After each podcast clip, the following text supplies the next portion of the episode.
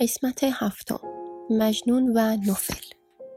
مجنون پس از آنکه بنا به خواهش پدر به خانه بازگشت مورد مهر و محبت مادر دایه و دیگر نزدیکانش قرار گرفت. ولی خیلی زود حوصلهاش سر رفت. طاقتش تمام شد و خانه برایش قفسی شد تنگ و تاریک.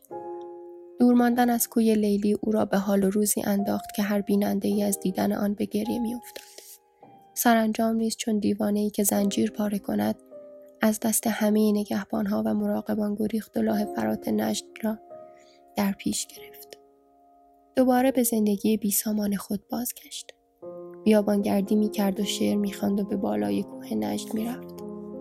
چیزی نگذشت که دوستانش هم دور او جمع شدند.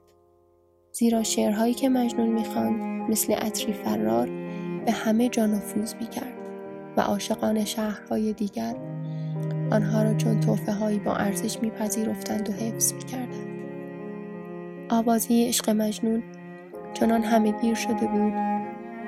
که همه می‌گفتند هر عاشقی آه جگرسوز او را بشنود جامه به تن خواهد درید و در غم او خواهد گریست. روزی مجنون سوار بر اسب سرخ رنگ خود در بیابان میگشت. او از فلات نجد فاصله گرفته و چنان از خود بیخود شده بود که نمی‌دانست در چه زمان و مکانی قرار گرفته است. به ناحیه ای رسید که سراسر آن زیر فرمان شخصی به نام نوفل ابن مساحق بود. نوفل مردی بود شجاع و دلیر اما نرمدل و پرعاطفه. در حالی که قادر بود لشکری را به زخم شمشیر خود براند آنچنان دلره بود که از هر غزالی رامتر به نظر می رسید. در میدان کارزار چون آهن سخت و مقاوم بود و در مقابل ضعیفان چون موم نرم.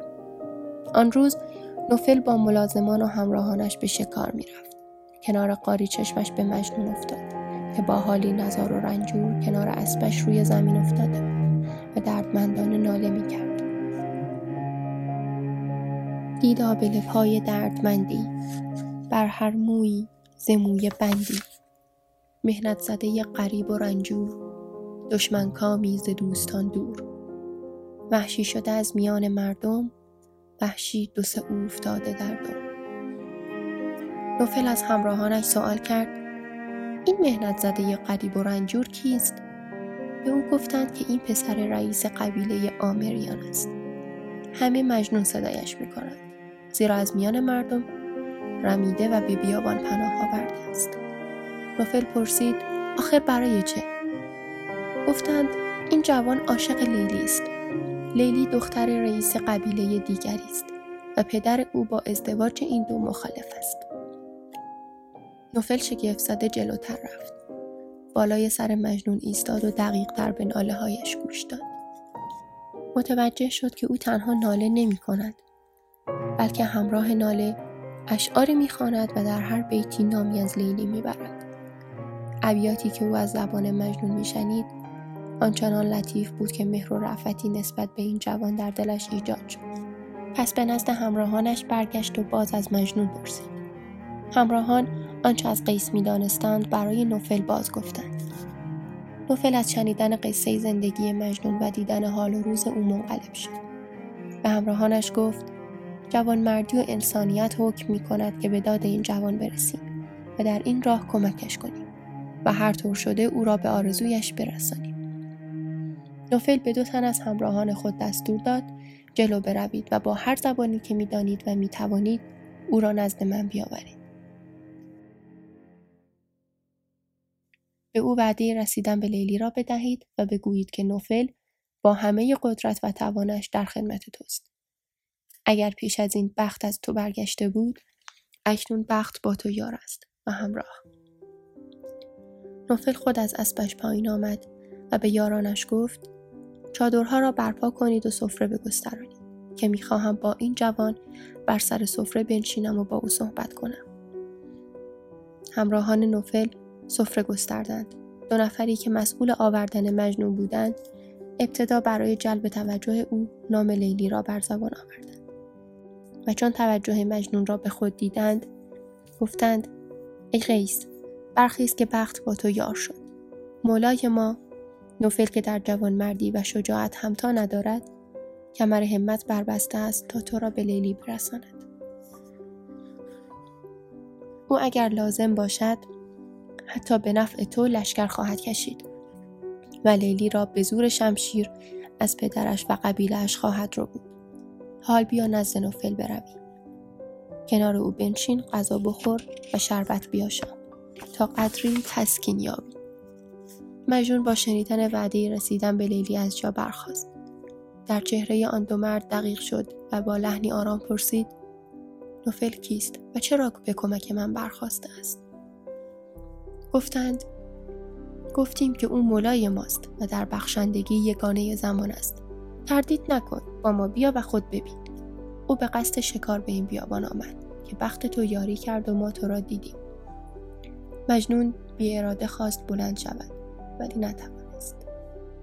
آن دو زیر بازوهای او را گرفتند و کمکش کردند. این اولین بار بود که مجنون در آوارگی خیش از بیگانه ای وعده رسیدن به لیلی را میشنید. قبلا دیگران به او تعام می‌دادند ولی بی به سوز درون او از کنارش میگذشتند. نوفل چندگامی به استقبال مجنون برداشت. و او را با مهربانی کنار خود نشاند برای او لقمه غذا می گرفت و در دهانش می و با هر لقمه جرعه نوشیدنی در کامش می ریخت و همراه هر جرعه سخنی شیرین از عشق برایش حکایت می کرد. مجنون در کنار نوفل احساس می کرد که ذره ذره آرامش از دست رفته خیش را باز می یابد. هنوز ساعتی از این همنشینی نگذشته بود که مجنون با خوشحالی و امید با نوفل سخن گفت. خود لقمه گرفت و به دهان گذاشت و جرعه نوشیدنی نوشید. نوفل تلاش می کرد با چرب زبانی آنچه را مجنون در زندگی خود ویران شده میپنداشت قابل مرمت و آباد شدن جلوه دهد. به او می گفت مبادا که به خاطر دوری لیلی از شدت گداختن خود را رنجور و بیمار کنی. زیرا در آن صورت شمع رنجور تو سزاوار چراغ فروزان وجود او نخواهد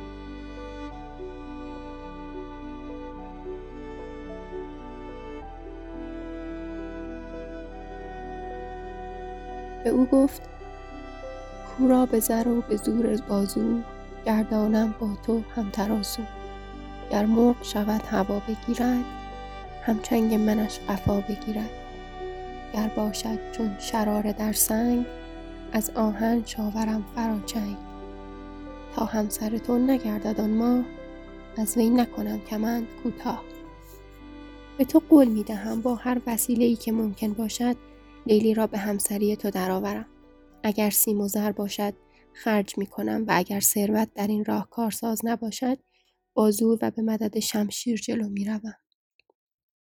اگر لیلی مرغ شود و به هوا پرواز کند باز چنگال من او را خواهد گرفت.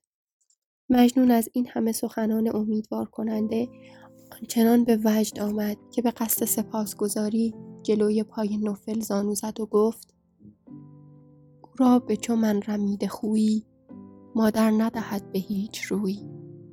گل را نتوان به باد دادن محزاده به دیوزاده دادن.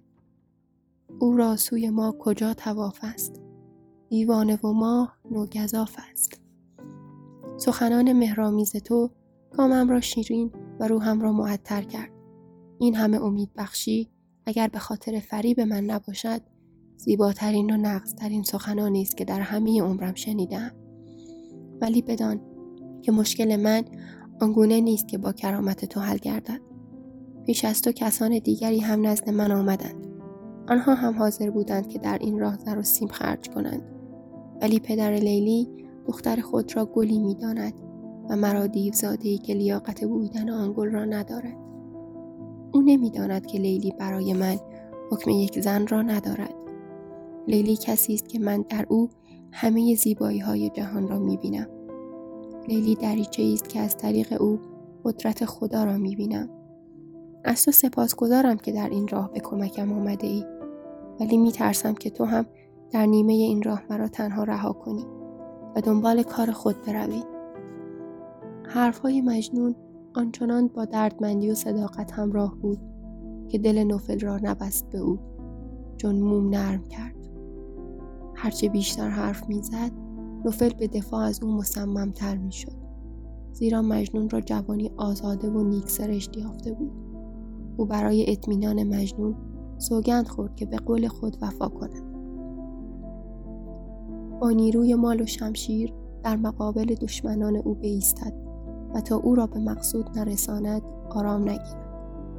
نوفل گفت ای آزاد مرد در مقابل من هم از تو توقعی دارم. مجنون گفت هرچه باشد میپذیرم. نوفل گفت بنشینی و ساکنی پذیری. روزی دو سه دل به دست گیری. از تو دل آتشین نهادن و از من در آهنین گشادن. توقع و انتظار من این است تا وقتی که من فرصت پیدا کنم و به سر و سامان دادن کار تو بپردازم دست از بیابانگردی بکشی به خانه من بیا و چند سباهی صبر کن تا کارها رو به راه شود.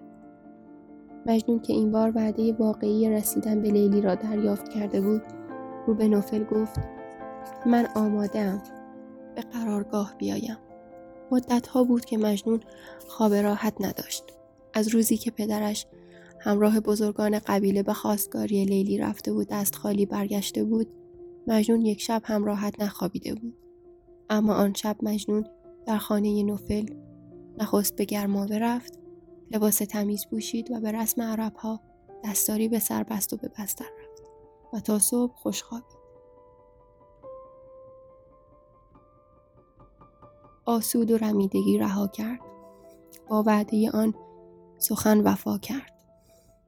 می بود به صبر پای بسته آبی زده آتشی نشسته. صبح چون خورشید جهانتاب بردمید مجنون با وقار مردان میان سال و با بیان شاعران شیرین گفتار. هم نشین و هم کلام نوفل شد. نوفل هم نهایت میهمان نوازی را در حق او مراعات می کرد و بی او در هیچ مجلسی حضور نمی یافت. چون دو سه ماهی به دینسان گذشت مجنون بر اثر خورد و خواب و راحت چهره زردش ارغوانی شد. زیبایی و رعنایی گذشته را باز یافت. با اینکه ذره ای از عشقش نسبت به لیلی کم نشده بود رفتاری متین و عاقلانه داشت. تنها در خلوت خود شعرهای لطیف می سرود و زمزمه می کرد گاهی هم آنها را برای نوفل می